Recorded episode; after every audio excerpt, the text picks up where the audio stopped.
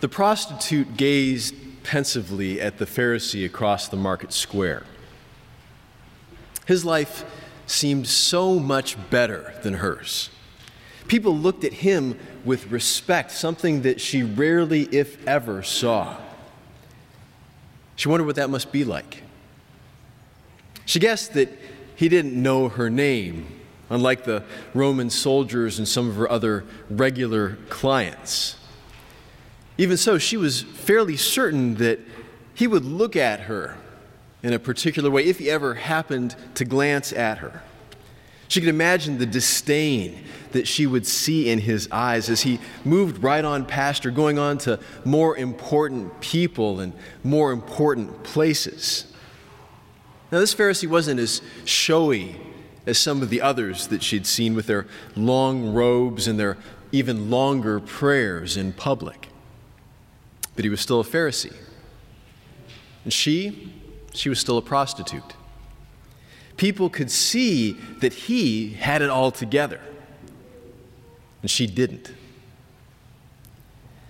Back then, the Pharisees, like the chief priests and the elders of the people that we hear about in today's gospel text, are examples of what religious life should be like. If you wanted to be God's people, they held, you needed to diligently observe the law codes of righteousness that the Hebrew nation had inherited all the way back from the days of Moses. After the remnant returned from their exile in Babylon, the Jewish faith grew around the keeping of the law codes and pointed to them as their hope for the future. The Pharisees were shining examples of keeping righteousness. They weren't like the common people. They had it all together when it came to religion and righteousness and relationship with God. Or so they thought. Like the Pharisees, the chief priests and the other Jewish leaders had missed the point of God's design for life, especially what it meant to be his people.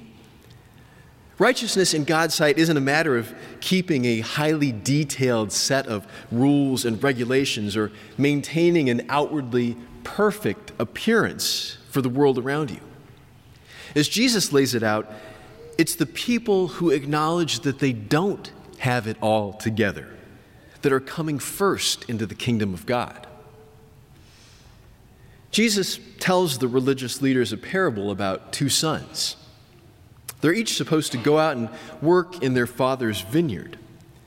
And the first son, the outwardly defiant one, says he won't. But later he goes as he was asked. The second son, the outwardly dutiful one, says he will but doesn't. The religious leaders knew right away that it was the first son that was following his father's will because his actions gave the proof. And that's the problem. Jesus calls them out, saying they're like the second son. The religious leaders of Israel had been outwardly dutiful towards their Father in heaven, but they failed to live out their identity as God's people.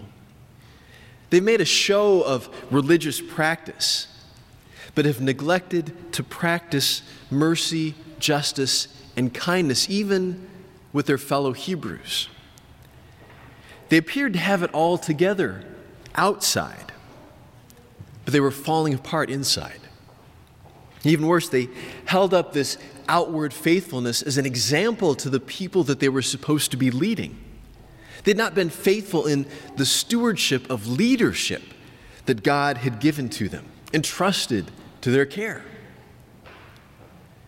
That first son in Jesus' parable wasn't outwardly dutiful. He rejected his father's will. But then something happened. Something from outside him caused him to change his mind. In the original Greek that Matthew uses here, that word for changed mind can also translate to remorse or repentance. He came to understand that he had done the wrong thing. He was sorry for it. And he went and did what his father had asked of him. His heart and his mind were changed, and then he was gone. What about you? Are you like the second son, saying one thing but doing or failing to do something else? Consider for a moment how you act outside of God's house, even as you're going home this day. Think about how you treat the other drivers on the road, or the random person at the supermarket, or the unpopular kid at school. Does your life reflect the confession of faith that you make as a follower of Jesus? Are you just speaking the words without actually following up on them? You might be sharing your life like a carefully cultivated and curated social media feed with all those perfect pictures on Instagram or only the coolest posts on Facebook. You might make a show that everything is outwardly perfect, even here in the church. But you don't have to pretend that you have it all together. Because guess what? God knows you don't. None of us do. Acting as if you have it all together is the world's game. That is not the righteousness that God wants for his people. The prostitute turned her attention to another man who had entered into the market square, a rabbi that her friends had met recently, one who seemed very different from the Pharisees and other religious leaders that she'd seen. Some people said this Jesus from Nazareth was the deliverer that God had promised to send, but her friend said that he was really down to earth. He talked about the kingdom of God in a way that they had never heard before. He taught them that being righteous wasn't about putting on a big show of having it all together in life. Instead of trying to impress people, she learned that you can instead acknowledge that you don't, in fact, have it all together. She heard the call to repent, to turn from self centered living, and to receive the forgiveness that God is willing to give, along with the changed life that He makes possible. Jesus didn't look at her with disdain. He didn't move past her on his way to more important people. He welcomed her and a whole bunch of other people who obviously didn't have it all together, prostitutes and tax collectors included. It wasn't going to be easy, this following Jesus. She'd have to leave her trade behind. But for some reason, she knew that Jesus spoke the truth. So she went, part of the kingdom of God. Following Jesus, it doesn't make you perfect.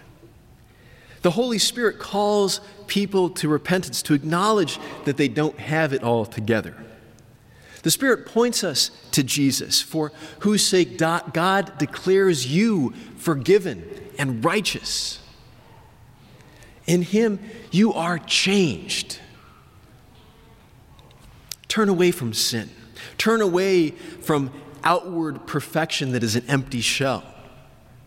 Follow Jesus, who gives you new life.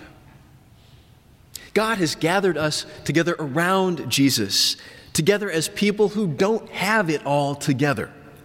We're not meant to be saying and doing completely different things, but living out new life new life that we have through Jesus. Pharisaical stewardship is a bad thing.